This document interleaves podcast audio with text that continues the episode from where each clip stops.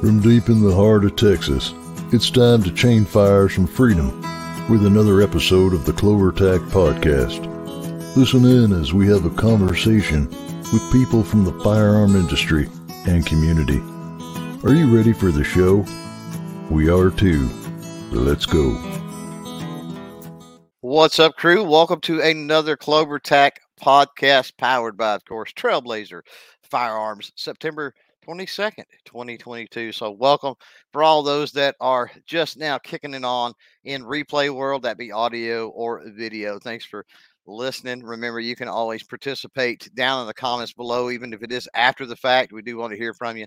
So, utilize those comments for everybody else that may be filing in live welcome. And remember, that's one of the perks of coming and joining us live as we record these podcasts.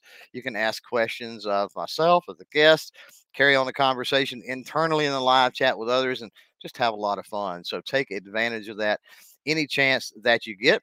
Uh, as uh, always, streaming down below, we've got to take a moment and give a big shout out and thanks to those Patreon patrons as well as those YouTube channel members who month in and month out just keep things rocking for the channel. Also, big thanks to those that super chat, those that super thanks. By the way, we will call out super chats if they are dropped during this, uh, and also those at shop slash shop. I've got to do a little bit of a restock over there in the store. There may be some patches, some stickers, some things that show out of stock, but they're not. I do have some. I just haven't updated the quantity. So be looking for that soon if you want to check out some of the cool gear. Uh, as always, want to say that we are proud to be a member of the Firearms Radio Network, just one of the many awesome podcasts that you can find over there at firearmsradio.net. And so, with that said, that was actually pretty timely done. We'll bring in the uh, guest for the hour or so here. She Fires is in the house. How are you, girl? Hello, hello. I'm doing so well. Thank you for having me. I'm excited for our conversation today.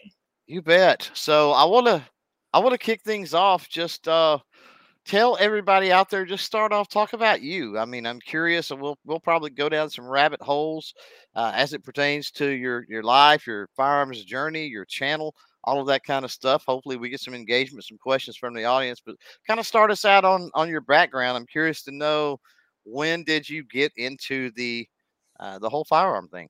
Yeah, for sure. I first like to say I'm wearing green in honor of our live, you know, our conversation today. So nice, nice. Um, I started, I, you know, I think like many people, well, not many people, but I, I think I started kind of um, going out to the, the range and shooting for fun. Mm-hmm. And that was about 2014. So I'm fairly a new um, gun owner. Okay. I started yeah. shooting and I said, after a while, I was like, I think I might like to do this and take it seriously. At the time, I did not have my concealment conceal carry permit. Um, I'm in Florida, so you know we have um, a comfortable state where we can shoot freely. And hopefully, a- hopefully you guys get on that constitutional carry list here soon. Yes. Yeah, y'all yeah. are getting y'all are close. You're getting there. We're, yes, yes. um, you know, I, I love being in Florida for for that reason, along with the beaches and all those beautiful things. But having that comfort um, that I'm not restricted in that way. Hey there, um, I'm able to uh, you know self have self defense um, protection. Uh-huh. And me being a single parent, I'm, I'm, a divorced mom. So when I started shooting, I was shooting for fun, but then I said, you know, I want to take it seriously because I'm now, you know, at the time I was was I was going through a divorce, mm-hmm. and so mm-hmm. I'm going to be head of the household now, and so I need to take my self defense more seriously um, and be a, a, positive example for my, my my daughters too. Like you have to be responsible. You have to have situational awareness. Don't just go out. You know the, these these teenagers now too. They want to be on their phone and they're not paying yep. attention to their surroundings. Um, yep. I'm telling them every day different stories, different situations that go on, so that they are mindful that you think you're in a safe neighborhood, nothing safe. You think even inside your home that you're safe you know you can take all the necessary precautions but nothing's 100% foolproof and it, they'll tell you i send them videos and articles about things that happen to right. regular people Every day. Um, and so i wanted to take it seriously i wanted the, them to know that when they're ready um, to you know take take those steps to also have um, their permit and then and carry. Mhm. So I have to set a positive example. That means by doing, not just saying. Right.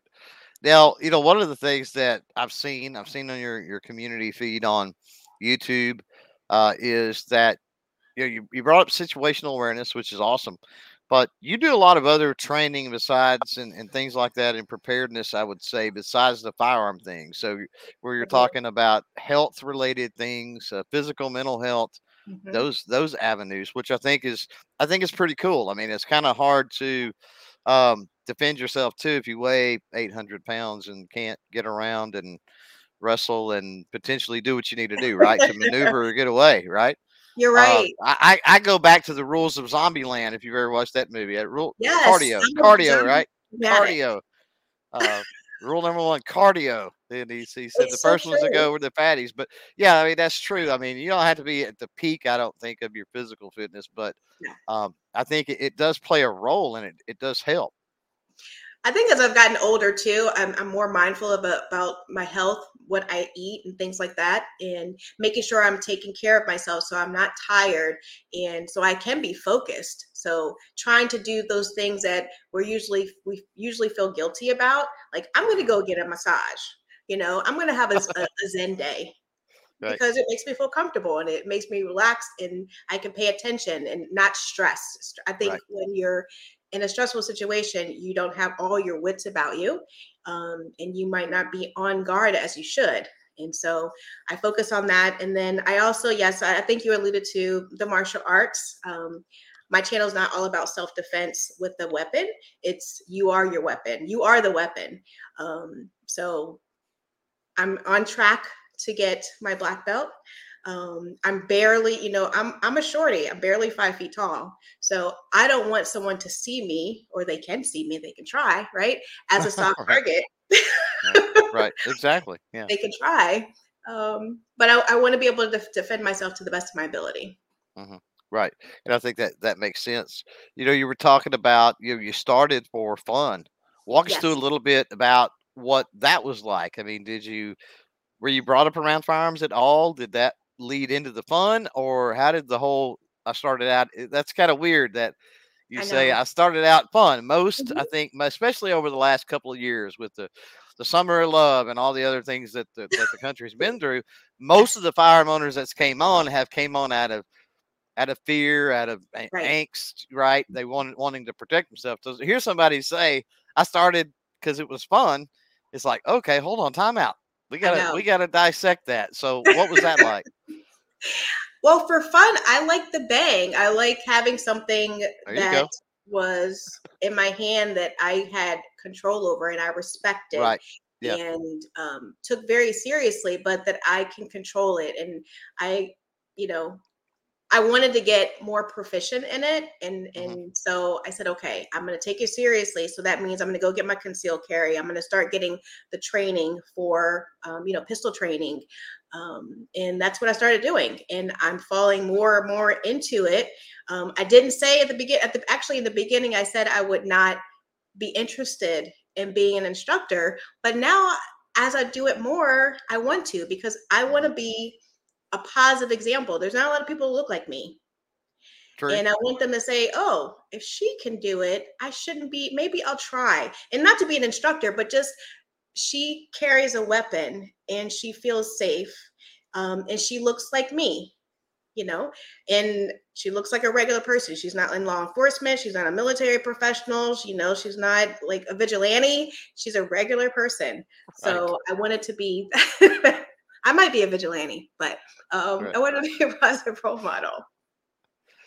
So with the what was the first firearm that you got? I mean, what what is it that excited you to the point of, hey, I'm gonna go do this and have fun?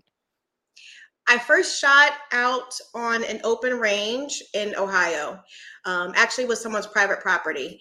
Okay. And so it was the most liberating experience. You know, when you're shooting indoor, it's you, you have an hour, you got to go in, do what you got to do, and get out. Right. But that it was I, there were different guns. I don't even know what kind of guns I was shooting. It was short, small, big. It was Right. everything. right right and that's what's that's what is good about private events and private land and private Mm, things i think you're right i mean you talked about the zen and and about trying to shed some of the the anxiety or the nervousness and stuff like that. And when you can get into a private setting where you're not bound Yes. by time, you're not bound by just a ton of range rules, right? Really, uh, the only thing you do is got to follow the what I call the three rules of gun safety, which is muzzle, action, trigger. As long as you do that, you're good. Uh, and everybody just just has fun, brings out different firearms that people can shoot, and it's kind of informal in a way. And I think that's a I think that's a great I think it's a great way to introduce people because it's just a lot more laid back and comfortable. I agree. And I think that's why I fell into it so easily because the introduction was comfortable. And I said, okay, now when I go home, I want to go to the range and practice. I was actually using someone else's weapon at the beginning. I didn't get my first my first weapon um, until 2020. So all that time I was shooting someone else's. Um, Okay. And so the first one I got, I went into the range because I was shooting different ones. It's okay. I want to go in and get an M&P shield. You Mhm. know, for me, it's good. I've got, you know, my hands are small. Doesn't look like it on camera, but you know. Right. Um, Right. but they didn't have the M&P shield, so the um, salesperson suggested, "Hey, why don't you take a look at the Sig?" And at the time, they were running a special where you can get the Sig P365 as a TacPac with a you know a bunch of stuff. It's like perfect. Give me give me all of that. Um, Right. So that made it really easy. Um, but then I had to okay, I need what do I need now? Um, what I need? I had no I, I had no clue. Um, ammo and targets and all those things. I knew I wanted to go to the range, but I was, you know, at the I was going with a friend. Um, but then when that friendship ended, I was kind of like, okay, I have to take the lead on this. Right. And I think also uh, not just what do I need in the sense of when we're talking about a new firearm owner, Mhm. not what I need in sense of the gear, right, and things like Right. that, but Mhm. what are the laws? What are the regulations? What where can I go? Where can't I go? How do I transport it? Right? There's I think there's certain questions like that that come up as well. I get asked all the time here in Texas for some they people seem to think that there's a registry, right? That it's like, oh, I want to go buy a gun. How do I register it and all this? And I'm like, folks, you live in Texas. If you want to go buy a gun, you just go buy a gun. It's that it's Yeah. that simple. Yeah, with Florida too, a lot of folks are like, okay, well, what do I do? I knew I wanted to get my concealed carry permit first. That's what I did before I even purchased a weapon, um, because I want to, you know, follow the the follow the right way to do it. It just made me feel more comfortable. If I ever got stopped or anything funny like that, although I live in Florida, I know, but I just wanted Sure. to have it. It made me Yeah. feel comfortable. Rather than waiting three days, I think you have to. There's a waiting period. You can purchase it, but you have to like wait so many days. Right. Um, and so once I got that permit, I was like, I'm going immediately. I went to pick up my weapon. Um, and it was the same place that also had a range. So I went to practice. Nice. Um, let's go through out here. We had a comment looking for it from uh, Clean Hornet up here. So I purchased the gun for protection, became fascinated, and now I watch as many videos as possible. Watch the right videos. That's the key. Uh, says uh, that's how that's how I found She Fires. Now I have two guns and looking for one more. Um, how many guns should somebody own? That's a trick question because there's no. There's no all of them, right? Would be the answer. I know whatever you want to do. I I just had this conversation with a friend of mine too. It's like, okay, I'm done for a little bit. I'm done until Christmas time. Okay, I'm gonna buy myself a, a, a gun at Christmas, and I already have my eyes set on something, and it's not even October. Mm-hmm. Right. So Yeah. it's, No, totally. it's an I yeah, and I for I have always approached it from of course you're talking about a lifelong firearm owner, so a little bit different. right. But I've always approached it from a very opportunistic standpoint. I realize and this this is where you get into the, the multiple facets of firearm ownership, I Mhm. think. Um, you started out fun, you went to the self defense. A lot of people are just the opposite. They start out with, oh, I'm getting this for defense. They figure out it's fun to go to the range. Um, Right. You've got shooting sports, you've got hunting, you've got self defense and training classes, you've got all of these different aspects, moving parts and pieces. Um, and for me, uh, it come down to always realizing that there's value in a firearm. yes. Like a, a firearm is one of them things that if you buy it at the right price, you could always get your money back. and that might not be true. You might lose 20 or 30 bucks or something, maybe. Uh, but if you buy it right. So I've always been a really opportunistic buyer rather than the newest, shiniest trinket sort of thing. Yes. Um, or, you know, especially if something rare comes up, something on the more collectible side that's unique. I like the unique. I like the opportunity to get something at a really good price. okay. Um, I'm kind of like the American Pickers or the Treasure Hunter or something, right? When I go to those gun shows and stuff like that. So a little different, um, little different Yes. situation. But either way, it you're right, it's addicting. It's like I get this one and then now I've got to have this one and oh, there's this new caliber. I didn't know that the they made this in this certain caliber and it just gets crazy at some point. it's good and it's bad. It's like, ah. and then, you know, if you have friends who are also interested in firearms, they get you excited. It's like, yeah, I just picked up one. And you're like, dang it, I want one now, Mhm. which happens a lot. And I think what you were saying, you know, being a life, you being a lifelong gun owner, operator, it's just different. Like I'm new, so I don't know, you know, when you you go to the antique places and you know how to clean it properly and if you go pick up one that was previously owned i'm always typically going to buy new just because it's coming right from the box True. and Yeah. it's not been touched before i feel less anxious about it Right. Um, and that's a valid point. I've seen, you know, if you've got a if you've got a trustworthy, reliable gun shop that has that also does gunsmithing, and I'm talking actual gun putting a mounting a scope or a laser or something. I'm sorry, that's not gunsmithing. right But I know that you might think it is. I'm talking actual gunsmithing. They fit barrels, they, you know, thread barrels, they have all the machinery and do all that. That's gunsmithing. If you have a gun shop that does actual gunsmithing, Mhm. um, most small mom and pop gun shop slash gunsmith places, you can pretty much trust a used one. Um, where you get into sometimes the the snag, I think, with the uh, with the used ones, number one is pawn shops. The vast majority of pawn shops that sell firearms, they don't do any gunsmithing. they take it one in and they assume that it works. They may take it out on some land later and run a round or two through it and go, "Oh, it works." Well, not necessarily, right? right Um, and they may have somebody on staff that usually that works the gun counter that may they may clean it up or something like that. Um, but they haven't really checked it out properly. Mhm. And And so what does it look like yeah what, Right. what And you do? so, yeah, that's one of the big things that I, I tell folks, especially new gun owners. I'm like, there's there's nothing wrong with with used because here's the thing. We've got there's a lot of opportunity in the used market, first of all, to get a deal. But Right. you've got to realize that out of the millions of new firearm owners we've had over the course of the last couple of years, how many of those are going to figure out that this is not for me? Right? Mhm. I bought this in a panic because there was a riot or there was something going on right and now it's been a year. It's sitting in that drawer, it's sitting in the safe, and and again, it's got value. I can take it down to the pawn shop and get rid of it or whatever. And there's Right. nothing wrong with it. It's never been fired very much, if at all. Um, and so there are some is some opportunity there. I just think that you have to trust who you're who you're buying it from is, is the biggest thing. And like I said, I, I I love my pawn shop owners out there that are friends. I've got several. Um, Mhm. but they're not all created equal. so you got to be careful with that for sure. Absolutely, absolutely. And um, I've run across some pawn shops, and I like going in there just to see and explore, like cool thing. You know, I'll go and look and see, but I've not Mhm. pulled the trigger and purchasing from a pawn shop. But I think for new gun owners, I always encourage them to go to the range, and if they have rentals, do that. That is the Mhm. best way. That way, you won't have buyer's remorse. You It's know, true.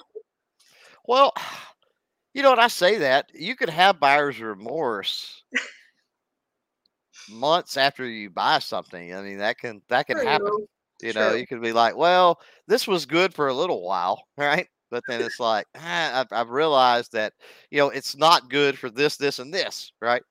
Um, That's why Santee you have there. to qualify. That's true. Uh, Santi out there says uh, that would be a great show. Clover and She Fires on an American Pickers type episode for firearms. I would watch it for sure. Uh, that's a whole new channel. We'll have to think about about starting that. Trash Can Waves says Bud's Gun Shop. Now I bought quite a few from Bud's Gun Shop.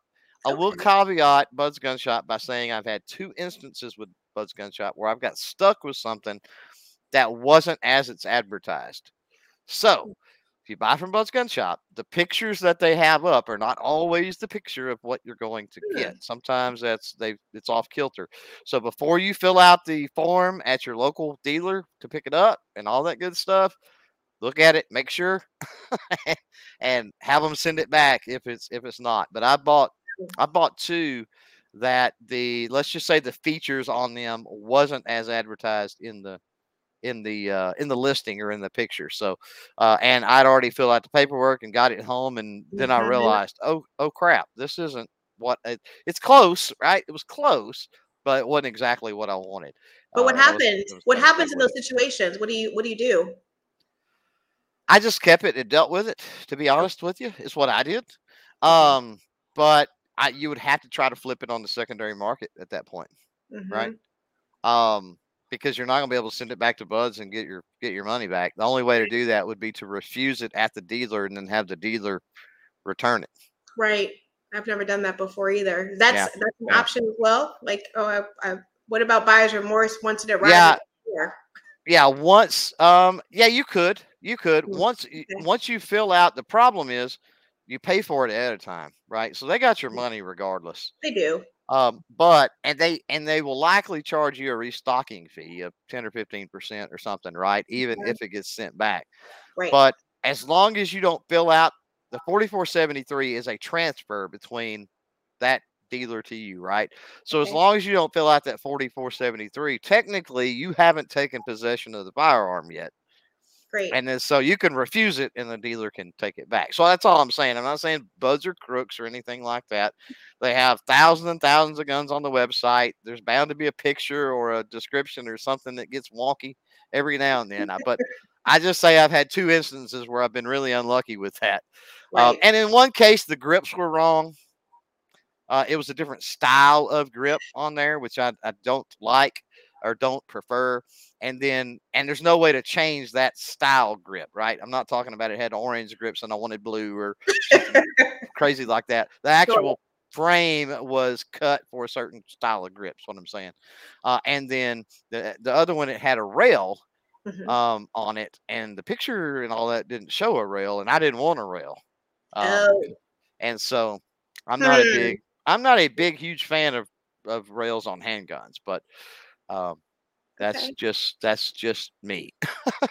well, you know, two out of like five thousand that you probably have is not too bad.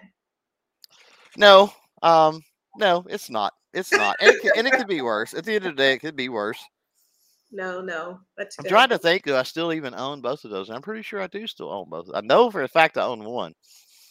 The other one I'm not sure. I don't know if I've sold it or not. But um yeah, talking about the uh uh talking about the just learning about the history. That's one thing being a lifelong firearm owner, right?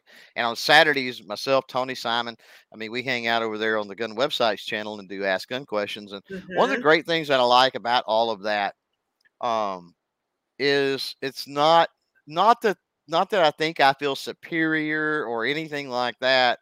Um because of my experience and everything else and, and what I know right. but it's cool to talk to the new firearm owners like yourself and many that are out there that don't know all those things right Yeah. and you guys are figuring it out and you you, you say certain things and it it, tick, it it tickles me because and i'm not picking on you specifically but new firearm owners say things and i'm like well duh i've known that for you I for many, know. many years i'm glad you figured it out because you know um so it it's fun it really That is it's, it's fun It's hilarious. That's exactly why. I mean, that is exactly kind of why I have this channel because there's so many things that you, that seasoned gun owners already know, and as I'm learning those things along the way, I won't say those things, things along the way, I'm just kind of share it with others right because Yep. it's it's in like an abyss, honestly.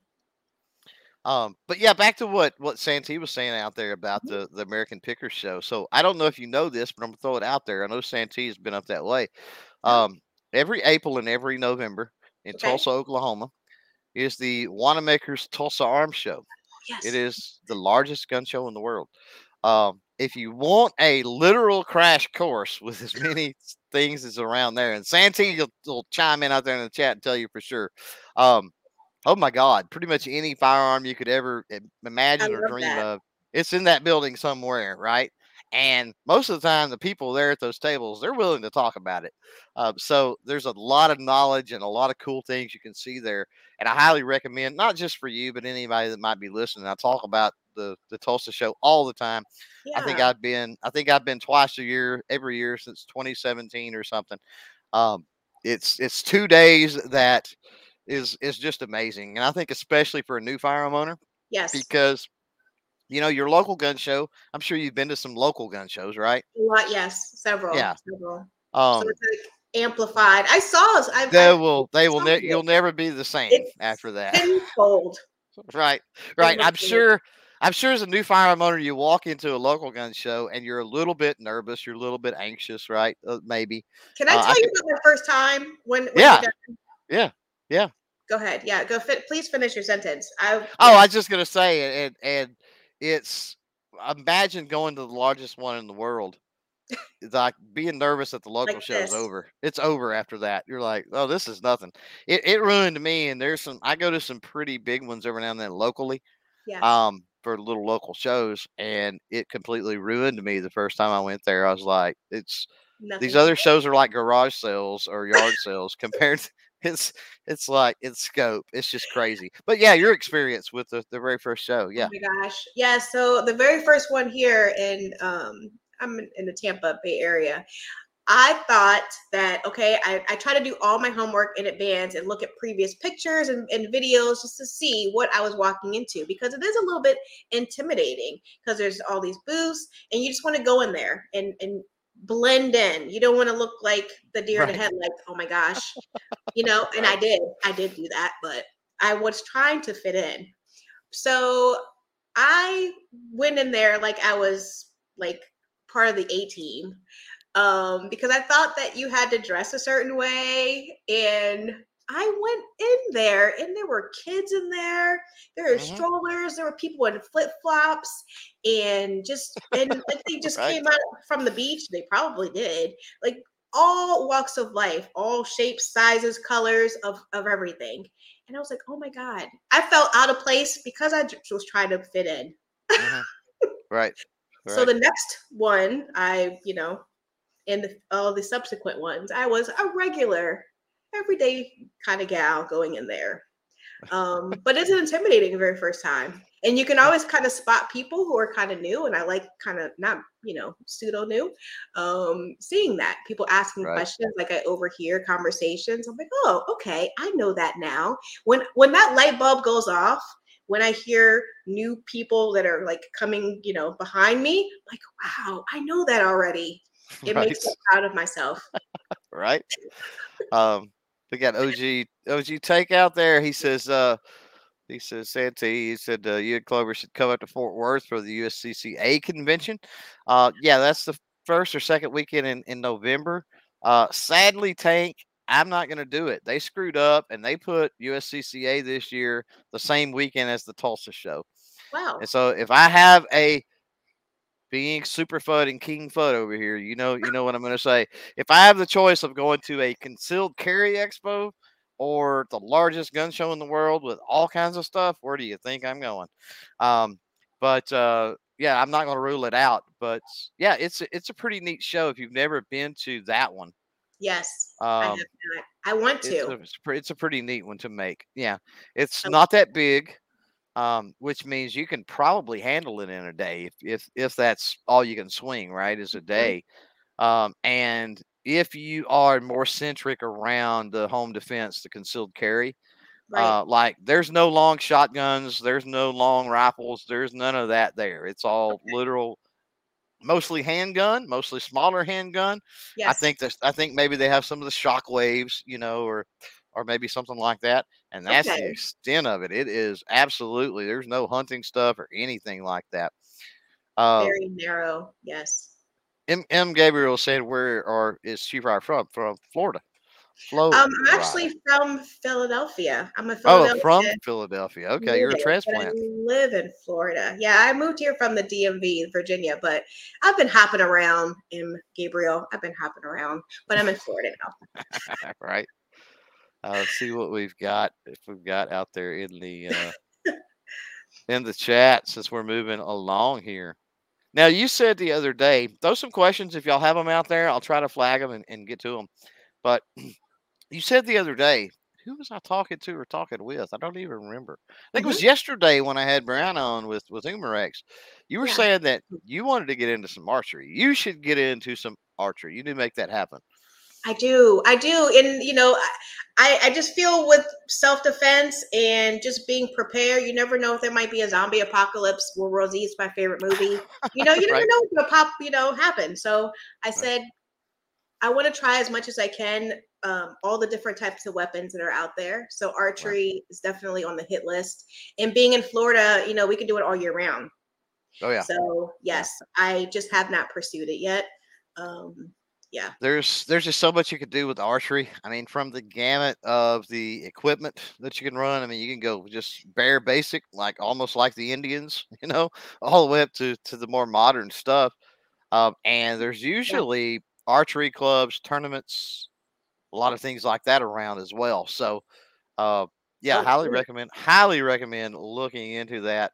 Uh, yeah, What let's let me Yeah. Yeah. Go ahead. Go ahead. go ahead. No, go ahead.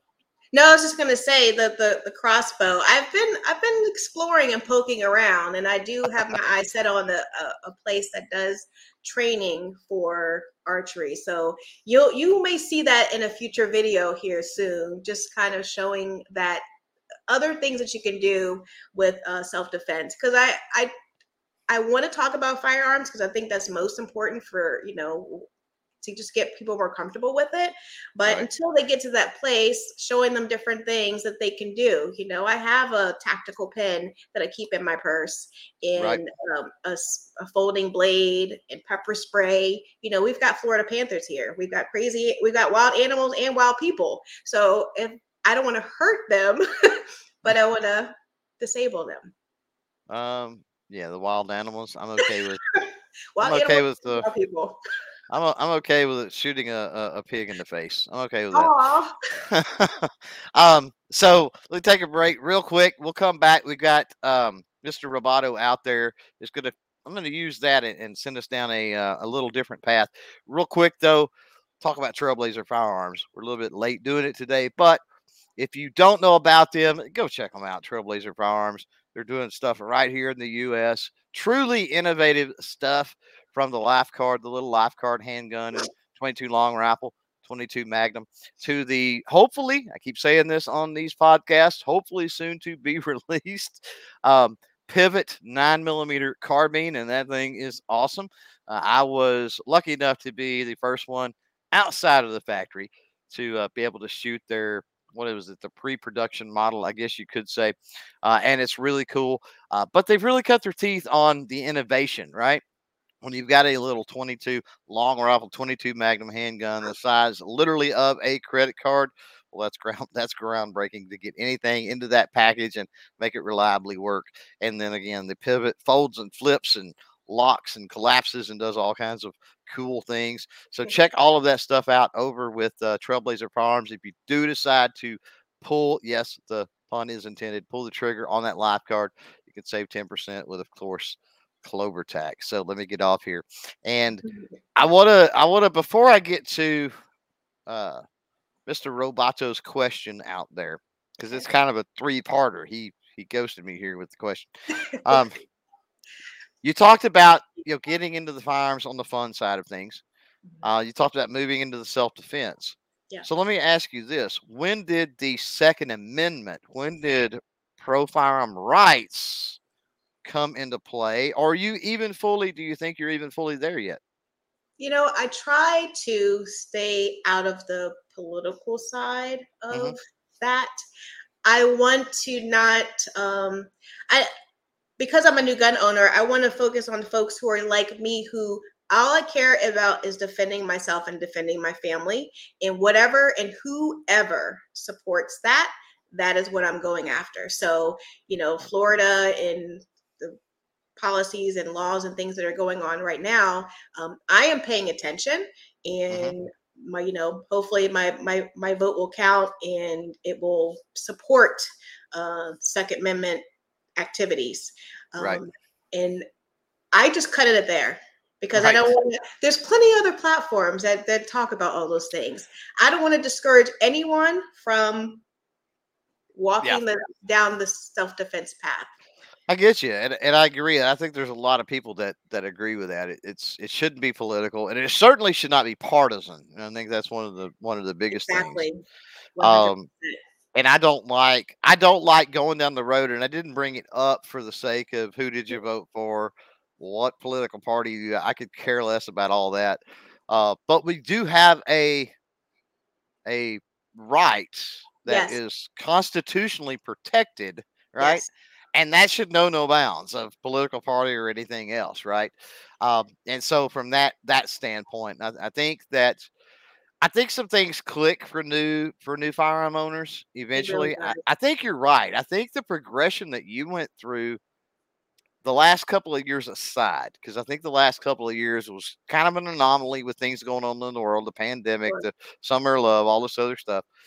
Um, and typically people come to firearms through fun and then graduate. I think they go on the journey. I think you're right. I think you've got a lot of similarities with other people. Uh, and then they go on that journey. And and typically somewhere on the backside of the, the self-defense awareness aspect of it it's when they start getting into an alien, the inalienable rights and the constitutional protections. When they hear politicians say silly things like "We're going to take those away or ban these," and you're like, "Wait a minute! If you do that, what am I going to use to protect myself with?" I didn't I didn't focus on that honestly before I started on this journey. It was not a highlight or major issue at the time, but as I go along and I care about and I took ownership of my self-defense, Mhm. um, did I my ears perk up and, Right. and continue to perk right? when I hear Right. things that just rub me the wrong way. Yeah. so what did he say? What, what, evolution. Yeah, uh, I'm like, what, did, what did he say? yeah and so i think i've become Yeah. more you know behind the scenes more observant and i pay attention Right. more than i ever have before Yeah. and i would hope i mean i'm not you know abnormal with that I, I don't think I think you're in the majority. I think you are. Um, you know, people often on the two A side of things, you've got those that are what I call activists, right? Mhm. Um, you're talking about the Moss the Kevin Dixies, the Tony Simons, um, the uh, Charlie Cooks, the give me some other people out there. There's tons of them. The Women of the DC Project, the Chris Right. Chengs. The, you got these people that are hardened to a activist, right? Yes. Then you got people. I put myself more in maybe an advocate category. yes Um, and then I think you have people that are just 2A supporters. And they kind of fall into the camp. I think where you're explaining, it's like Mhm. they're aware, they're paying attention, and they're going to vote and they're going to do things behind the scenes, but they're not necessarily going to be as vocal as the advocate or certainly as the as the activist. Um, Right. And with people's jobs, with their lifestyle, with where they live, there's a lot of factors that go into whether or not people can take that risk nowadays. Unfortunately, right, Yeah. with how how vocal they are with things, so it's totally understandable. um, and i think i hope that i'm leaning more towards like the, the the advocate because i am doing things and i may not be vocalizing it Mhm. but just being active and showing that this is important and you know do this for yourself do it for your family do it for your community and, and be you know more responsible um, for what happens to you Right. um, and that's i mean that's pretty much it it's very simple So we've got uh get this one from Mr. Roboto. This is one kind of what started us down that two A rabbit hole a little bit. So uh, says uh, are new gun owners buying ARs and AK carbines and rifles or even AR pistols uh, in light of the upcoming ATF actions? Um, so do you think that that what the ATF may or may not do is what is pushing the sale on those things, or do you think that it's just other thing combination of other things going on in the world. I think it's a, I, I mean, it could be a combination, but um, for even women coming into this space, you know, I I'm from, you know, I mentioned earlier, I'm from Phil- from Philadelphia, and there was that video. I don't know if you saw, very disturbing of that lady being assaulted on the train, and no one did anything. Right. And so, with things like that, that enrages me. And you know, if she had some form of a weapon, she could have defended herself. Because who's going to come and help you? Do not expect anyone to do that. Right. And so those types of things happening in the news, I think that has helped elevate the, the sale of, you know, purchases. Um, the, you know, I don't know if women and other folks are looking to the AR, you know, the the rifles for Mhm. self-defense as a first weapon. Um, in my opinion, I think they're looking at like having a handgun. Um, Right. I've already purchased those things. I that was just part of something I wanted to have, you know, rifle, handguns, and shotgun, um, just to have it as a base, and then anything else was just gravy. Mhm. Um, so I I see that as uh, also something that people should have, not just handguns, plural, but you know, the rifles as well. It's not one or the other. Um, Mhm. My opinion. And I think it's what you I think it's what you're comfortable with, and I think it's a progression because here's the here's the problem. I've been through a bunch of cycles. The whole idea of hurry up and get these, the government's going to ban them. I've been through Oh. a bunch of those. I've been through a bunch of those cycles, right? A bunch of those cycles. Sure. What happens is you get people that will buy them. More often than not, the government doesn't doesn't ban them. Right. Um, yes, it happened in '94, but since Okay. then, Mhm. um, that was that was extremely toxic. Getting onto the political just for a second, that was Yeah. an extremely toxic situation for politicians, and they realized it really quick after they'd done it. There was a reason that the Republicans took the House for the first time in umpteen jillion years Mhm. um, after the '94 AWB. There was a couple of things, but one of them big biggies was the AWB, right? And Okay. so that's why they toy around. They'll say it for talking points or for the news or for reelection. Yeah. But it's like when it comes down to it, right? It's like, are they really are they really committed? And so you get people that hear this and the, the people they view as the big time firearm owners in the community. Oh, you better go get these. They're, they're going to ban them. Right. And they, they run out and get them, and then things don't get banned, right? And then they've got something that they didn't really want. Yeah. They spent money maybe they didn't have on, right? Yes. Um, and so I think we got to be careful with that sort of with propagating that sort of a narrative, maybe, I um, agree.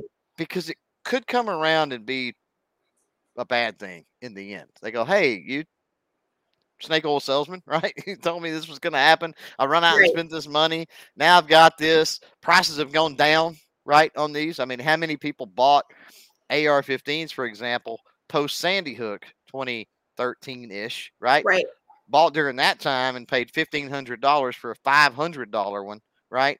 And a few years later, it was wasted money. They literally wasted a thousand dollars, and that can leave a bad taste in in people's mouths. So we got to be really careful. Sometimes, just them having enough to be able, as you say, Yeah. to defend themselves with if they need to, or hunt Right. with, or whatever it might Mhm. be, right? Sure, sure. whatever purpose, whatever purpose is at hand, right? Um, as long as they've got those bases covered, that's fine. Would I like them to own a, an arsenal of eighteen thousand different firearms? sure. I wished everybody had that. That would be amazing, you know. But you know, there are people that you know. This, if you think about it, there are people that collect all kinds of things, right? yes. that's just that's just not their mentality. They don't have it. It's like kitchen knives. Some people they have dozens and dozens of kitchen knives because they're just into that. They're into cooking and they're into that. There's like three in my drawer in there in the kitchen. I could care less. As long as it cuts as long as it cuts my pork chop and my whatever else it might be i'm good. Exactly. And i you know you you to support what you're saying i think that we should already have practiced in our in possession of those weapons already you know what i mean to to go and just buy it haphazardly and then it just sits in your you know your underneath your bed or where, wherever it might be um you know again, I'm just going to focus on the self defense. You should have already had that weapon. So at, Mhm. at minimum, um, are you Rambo? You're going to have like four or five of them, maybe some people on their body. Right. Salute Yeah. to you all who do that. But I mean, a a, a regular household person, you know, you have the bare minimum, then you should be covered. If and if you train your spouse, you train whoever you live with, you, you're training your your kids. You know, everyone should be armed up in that way, and that should be your baseline. Anything else, again, is you. I don't know. Once you get that weapon, are you training with it? Like you have those four weapons, but like, how do you know how to shoot it? So Right. there's other layers to going out and purchasing a whole bunch of weapons. Well, training practiced is this is along the same lines. Um, you know, I'll take it to I'll take it to Fuddville here for a second. You know, let's say you go out, let's say you go out and you buy that new shotgun because it's like, hey, I'm going to go out in the back field and I'm going to shoot trap and it's we're going to all have fun and it's going to be cool shooting clays, right? Okay. And you buy it and you go out there and you shoot clays about twice a year. Yeah. Um, and you don't hit anything. Why? Because you haven't practiced. Is it going to be fun? It's not going to be fun you know and so that's one of the things and i, and I kind of want to uh, queen hornet's got a comment i've got marked out there we'll get to that in just a second so be patient but um it kind of goes down that line talking about you know when when we reach out to people if people ask us questions about hey i'm curious about firearm ownership and hey i want to you know can you maybe show me some things do you mind that sort of thing um that comes from you know years of you know youth shooting sports coaching for me is one of the things you got to do is you got to make it fun for them. Yes. You, you said shooting was fun. We started off this podcast you saying it was fun. Yes. That's key. We. If they're interested, we need to make it fun, right? Right. We could talk about the rights and we could talk about all the bad stuff with self defense. So we could get, let's just make it fun 1st let Let's Mhm. just make it fun. right. And getting rounds on target, whether that's a shotgun, a rifle, a pistol, a bow, or whatever, getting rounds on target is fun Right. right? There's nothing fun about missing. so, um, so you know, the the quicker that you can do that, and then instilling people that you have to. This is a perishable skill, right? If you don't, if you don't do it often, if you don't go out and shoot often, and and do those dry fire drills and other Yes. things often, you're going to get rusty, and you do not want to be rusty again for that self defense right. situation. Just like you don't want to be rusty when you're going out and spending ten dollars for a box of clays, and then you got to you know buy a thirty dollar box of shotgun shells or whatever. In my example, you're spending money, Yep. and you want to have fun. And again, you're not going to have fun if you don't hit some targets. You want to feel like you're accomplishing something going out and, and Correct. Yes. Exactly. But exactly. practicing, you know, is critical. So the one that we've got uh, out there from Queen Hornet, here we go. Uh, says to draw more women, encourage teenage girls to learn the basics so they're better prepared. I grew up around guns, but I didn't didn't learn how to shoot. Hmm. Um, and so yeah, there was, and sadly, I think it's waned. So I talked about youth shooting sports. When I was in that, there was a tremendous surge of teenage girls in shooting sports. It was it was insane. We're talking five to one on the boys or something. I mean, it was it was crazy. Way to go. Um, yeah. I don't think it's kept up that pace. Now, part of the reason I don't think it's kept up that pace is we've gotten into uh, the the pandemic. So for two years, shooting sports almost died out altogether because nobody could get together in a crowd and blah blah blah. Right. for sure. Um, so it's going to be interesting to see what what comes around. Um, but as far as reaching out, you know, you were talking about you know having things in common. I think it's great when you say, "Well, I look like them," right? They think that I look like them, and and whatever woman, they a i- petite they they identify, right?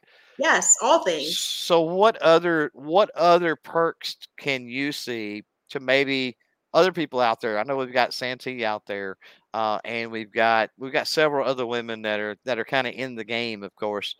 So what would you say as far as some things that women that are firearm owners? What are some things that you guys can do? Women are already coming on in droves, but to make that even more so? Do you think there's some more things besides just being relatable? Do you think there's some other things that you guys can do, You or know, that I we can do, or that the guys can do to help with that? Yeah. I'll, I'll what do you take that. I'll take that criticism. um, you know, I think we're so used to um you got to conceal and protect and not show that you have a weapon, but having the conversation with your friend. Um, I actually went last year. I went to like a girls get together, um, and at her house, um, it was at night, and I don't really like going out at night, but I went out to her house, and I have my um, I have my Sig uh, P365 on me, and um, she found out. I don't know what we're talking about, but she's like, "Oh my gosh, you you have a weapon? You have a weapon here?" I'm like, and she looked at me with such like, I would say horror, horror. I would, and I kind of took offense to it. I was like, "What do you mean? Yes, I'm carrying." And she's like, "Why do you have that?" I'm like, "What do you mean? Why do I have that?" And she's like, "I didn't think you would do that." And I'm thinking, "Do what?" It's like, Right. protect myself. I'm in the you know Right. unknown air. I'm in a, a- an area I've never been in before. It's nighttime. You know, Mhm. I'm gonna probably leave hours later. Um, yeah, I'm gonna have that on me. But she would looked at me like I had three heads, Mhm. and I think Wow. it did change her thought of me. Like, oh wow, okay. She Right. was like, "Are you gonna hurt me?" That that's the feeling I got. Are you gonna hurt me now? Like now I'm really offended. it's like oh my really? goodness. Right. Right. She's like, why do you have that here at my house? That's the kind of like what I was, what I got from it. I don't know. I would have. Go ahead. Yeah. Go ahead. Finish. Finish up. Oh no, it's just that having those kind of conversations, she did not Yeah. know and she would not have thought. But I want to be, I am just like you. And I have this. So that's, Right. you know, having those conversations. We want to conceal, we want to hide, but you know, talking, you know, with my mom. My mom, she hasn't pulled the trigger yet, but she will. Mhm. Her, me know her knowing that I have a weapon, it makes her comfortable to go and get one now. Right. I would have been. Um, language is a big thing for me. Using the appropriate language, I think, at the appropriate time. Yes. And I'm not. I'm not going to pick on you for this, but you've said weapon a lot. So myself in that situation, What's and I would have been, and I would have been a little bit of a. I would. I'm going to mansplain it to you, and that's probably the number one problem. Guy, okay. that's probably the number one problem guys have with trying to bring on women into the firearm thing. We mansplain too much, right? but I'm just saying what what I would have probably done, and we're talking, you know, I would have probably first said when she said, "You've got a weapon," I'd be like, "No, I've got a firearm," and he'd be like, Yes. "Well, what's the difference?" Well, until I have to use it, Yes. it's not a weapon. Okay. Okay. Now, at what point I have to use it? If I did not have this firearm and something happened where I would need to use it, what would you do? Well, I would call the cops. Why? Because they have guns. Right. Okay. You see what I'm saying? That's a path that- I would have probably went down. It's trying to do. But that's a guy thing, right? That's a logical. I don't know if that works with women. It makes sense. I mean, is that the is that the way it is? Like, and, and until you really have to use it, it is Yeah. that a firearm. Okay. Okay. See, 'Cause you people are scared. People are scared of firearms unless the cops are showing up with them, and it's like, so you don't have so you fundamentally you have no problem with the firearm. Right. right? If you're okay with a cop showing up and saving you with a firearm, then fundamentally you have no problem. You just have a problem with me having one for some Yes. reason. Yes. So Somehow, let's let's attack that, right? Let's talk about that issue. Why do you have a problem with me having one? I know people want to people want to pass it off that oh I'm just anti-gun, right? And they want to leave it at that, like I'm just anti-gun, and it's like, eh, not so I much. think- yeah uh, people believe relatives that i know included that you don't need a weapon that's what the police are for and that is what i got gathered from her like Mhm. you shouldn't have that because you're not allowed or you shouldn't have that ability to carry Yeah. Wow. Wow, And- Ting Ting, Ting Ting out there. She says uh, same type of question I get when a, another female finds out that I carry. So Like what? Like so she yeah, clutched pearls. Like oh my, oh my god. right, right, the pearls she wouldn't have if somebody tried to rob her if you weren't there with the fire. oh goodness. Um, we've got uh, Mr. Roboto out there uh, says uh, t- talking to both of us says, do you have a regular group that gets together uh, not only at the range but for other fun?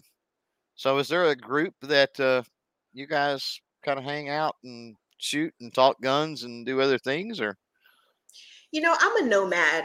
I like to roam alone, but I do like to uh right? I. I do pop into different types of groups and if if they'll have me as a, a, a non-member, you know, just to join and participate in what they're doing. Right. Um yeah, but I don't know. I, don't belong to any other groups. When I go shooting, typically, typically I go with my, my guy, and that's it. Right. Um, yeah. Yeah, it's the same. I as far as in any type of a group, um, it's been a while. I mean, once upon a time that was a very regular thing. Yeah. Um, for me now, it's like if there's a you know range media range event of some kind, obviously, Yes. you know, I'm around some other folks and we're having fun and doing things. Yes. But I'm a little special. Uh, at least that's what my mom always told me. She always told me I was special, right? Um, but um, I've got land. I've got a range at the house. Like I. I shot 300 rounds total today of stuff. Um, I'm so I- I could. Oh I could go at it any time, and I don't say that to, to gloat. Well, actually, I do a little bit. I would. but I say that to say that I, you know, I, I don't have to. I can walk out the door, right, and just do it. it it's I it's. can't wait. I don't have to schedule a range day, and like you were talking about, is the range is there open slot? Is there an open bay? Is there That's this? it. It's super casual. It's like, oh, I got ten minutes. Oh, let me go outside and shoot some stuff. I mean, it's really Right. that simple. Yeah.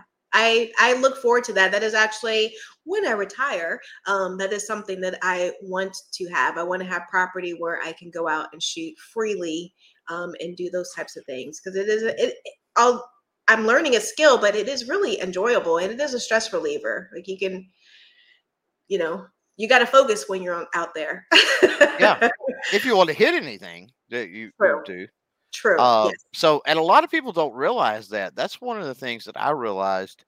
Again, I fall back into the, youth shooting sports thing, and you get these realizations. But I would have kids come in with uh with a you know diagnosed with ADD, ADHD, or whatever it is. Right? Mhm, We're not going to get into whether I think that's just boys being boys nowadays, or or it's actually a a a, uh, a diagnosable thing. But Yeah. um, anyway, they were diagnosed with it for whatever reason. Anyway, um, I've seen kids come into the program, and it takes a while working with them. Right? First of all, you got to make them understand the respects that it is a firearm.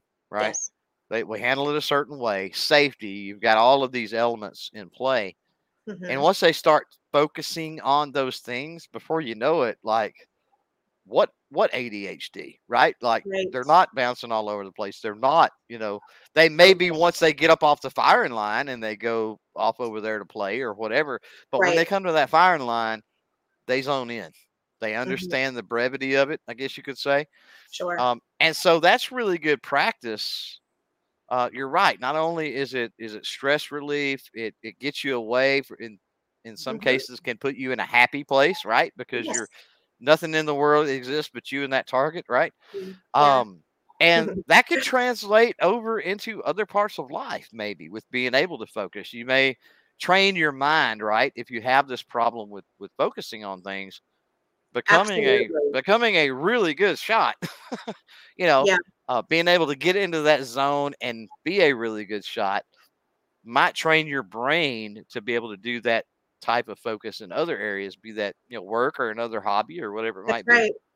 And I think when I was shooting for fun in the beginning, and I still do that, like I'll just go and just shoot just to shoot. But I try to sometimes have a, a plan, like working on particular drills, whatever Right. I want to work on, so that it is, although I can, you know, spend hours at the outdoor range, I, I want to work on something to improve. It could be Right. you know, trigger finger, it could be, you know, get doing my eyes are, are just getting bad now. I'm getting old, but you. you know, trying to focus on a particular drill um, helps me so that the next time I go out, did I improve or improve upon this skill? You know, Mhm.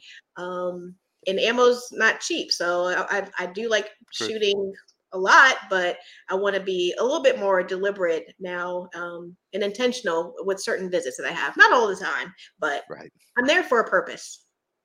Ammo has never been cheap, right? Just No. just keep that in mind, folks. I know Okay. I know people like to complain now, but it's like ammo's never been cheap. It's like ammo's never been one of those things you go to the store buy it and you just bang bang bang bang bang bang and then you go buy another box and you you always cringe like every shot with ammo. Always my entire life. It's like bam, oh it's like bam. And for me, that's where you make every shot count. Right? It's like you know, not only am I gonna, you know, have a have a purpose or an intent to the shots fired, but I'm gonna try to be as accurate as possible with them as well. Exactly. I know the last time I went shooting, um, I went there. I, I usually buy my um, ammo in advance, but I got I was just having a great time, so I went and bought like three times the price for another box. I think I bought two. Um, don't do that. You know, try to ah, you know, stay within your means because Right. it gets expensive. I mean, it's it, like you said, but you know, it's never been. But when you go to the store, you're just buying. It's best to have everything you need in advance. Yeah. Um, And it's not a bad idea if you, you know, it all comes down to not overextending. Yes. You know, and we had this a couple of weeks ago. We were talking with New York Prepper, and this was part of the Mhm. whole prepping thing. It's like, Yeah. you know, if you've got the money and you go into the store and you're shopping or you whatever, and you're like, eh, I need a box of ammo, right? right. Pick up two. If you've got the money, pick Sure. up two, right? Mhm. Um, and it's the same way with green beans or spaghetti or whatever. It's like, you know, buy two because, you know, one is none, two is one. Is what they is what they say. So it- is that what and then for the and then for the next outing, you don't have to worry about it, right? You you plan that trip, you do all these things. Well, you've got that ammo there. Load up your range bag, throw it in the car, meet the meet your friends at the range, and you're good to go. You don't have to go find ammo or do anything Mhm. like that. So it takes a little bit of that stress off, right? A little bit of that edge. Oh, can I find ammo? Oh, is it available? It, you know, whatever. Uh, exactly. how expensive is it? yeah. Um, OG Tank out there. Uh, we got to wind things down here in a minute, but says I've learned working uh, with uh, with them that women typically have a different why on what drives their gun ownership and use. Yes, uh, I would totally agree with that, Tank. I agree. Um, females are typically typically more emotional and like historical experience We want to ask a lot of questions and understand. Yes. Yeah. That's Yeah. our nature. Yep. Um, and then guys are like more analytical with it. Tactical, simple, black and white. Yes. Right. Yeah. So not nearly not nearly as nuanced, but you know, hey, that's what makes the world go around. Um. And so that's that's what when you're crossing over, I think that's the biggest thing is just realizing that, you know, whether whether it's a it's a guy talking to a gal, gal talking to a guy, whether you're talking lifelong firearm owner to new firearm or, you know, whatever it might be, liberal gun owner versus a conservative gun owner. Sure. You know, I think it's one of the things where you just got to find that common language, right? Yeah. And and don't get frustrated until you find out that common way to communicate. Um, I and I think that's a big deal, which requires patience, which is another virtue that we didn't talk about. But uh, if you ever plan on learning anything, the first thing you better learn is patience. There's so much to learn and be receptive to it. You know, be receptive to the information. There's so much. Um, I learn from everyone. That's why I love with the channel. I mean, people share things all the time. I take all of that uh, and appreciate it when it's pleasant. I take it in. right. Well, Um, tro- trolls are gonna be trolls. So yes. you know, uh, I don't like your face. Well, there's not a whole lot I can do. I appreciate the comment, but there's not a whole lot I can do about that. So, right? Uh, Right. You know, I don't I like know. the way you talk, or I don't just like I can't do anything about that. Sorry, Just- you know. all the positive over, overshadows all of that. So. yeah, yeah, those those those few comments that you do get, because the vast majority of comments, and I'm not picking all the folks out there listening to this live, replay, whatever. You know what I'm talking about? It's like, hey, great video, or really enjoy this, or whatever. And those comments are great. Yes. I like those comments. But the comments I really like are the really the explanations of how that video helped them in some way, right? Yes. It's like this was a great video. I had this question about blah blah blah, and you answered all of that here and very and I like, you know, whatever. That's what I like. Is like yep. you have helped me, you know, because that's the ultimate goal, I think, for mm-hmm. most of the people, whether you're doing gun reviews or whether you're documenting uh, which is more, I think, what you're doing, documenting your journey as a firearm owner. Um, mm-hmm. whatever it is, um, there's so there's something to be learned, and so yes. it's really great when uh, people respond and say, "Hey, this helped. This helped me out." Um, it makes my day. That's what keeps us going. One of those is worth a thousand of the other. I hate your face comments, right? so we're gonna we gotta close this one out. We got to get out of here. So I'm going to okay. give you a couple of minutes. Uh, folks that want to follow you, find you, follow you, not stalk you, hopefully. Uh, where can they do that? Thank you so much for having me. Um, you can find me on YouTube and Instagram, same names, uh, She Fires. I appreciate it. I do have a website, shefires.com. Um, so if you have any questions, reach out to me. And it was awesome. I couldn't read all the chats, but I appreciate everyone for being here. We never can get to all the chats unfortunately, but you know that's that's okay it is what it is and and hopefully all of you out there understood it if you've lasted what an hour and six minutes or so now in the replay world something may be wrong with you but we appreciate you like sticking around that long for those that stayed live that jumped in uh, we love you guys too. Remember, you can always participate in the comments below wherever you're at. Thanks to the Patreon patrons, the YouTube channel members. Remember, we're powered by Trailblazer. Don't forget those guys. Firearms Radio Network you know the uh, drill. Uh, we've got two scheduled for next week, and I can't remember now who they are. So just check the channel page; it's going to be all there. Uh, and until next time, don't forget to chain fire freedom. We appreciate the Patreon patrons and YouTube channel members who keep these podcasts going. If you're looking for cool stickers, patches, and other gear, be sure to check out clovertac.com. Thank you for tuning into this episode of the CloverTac Podcast.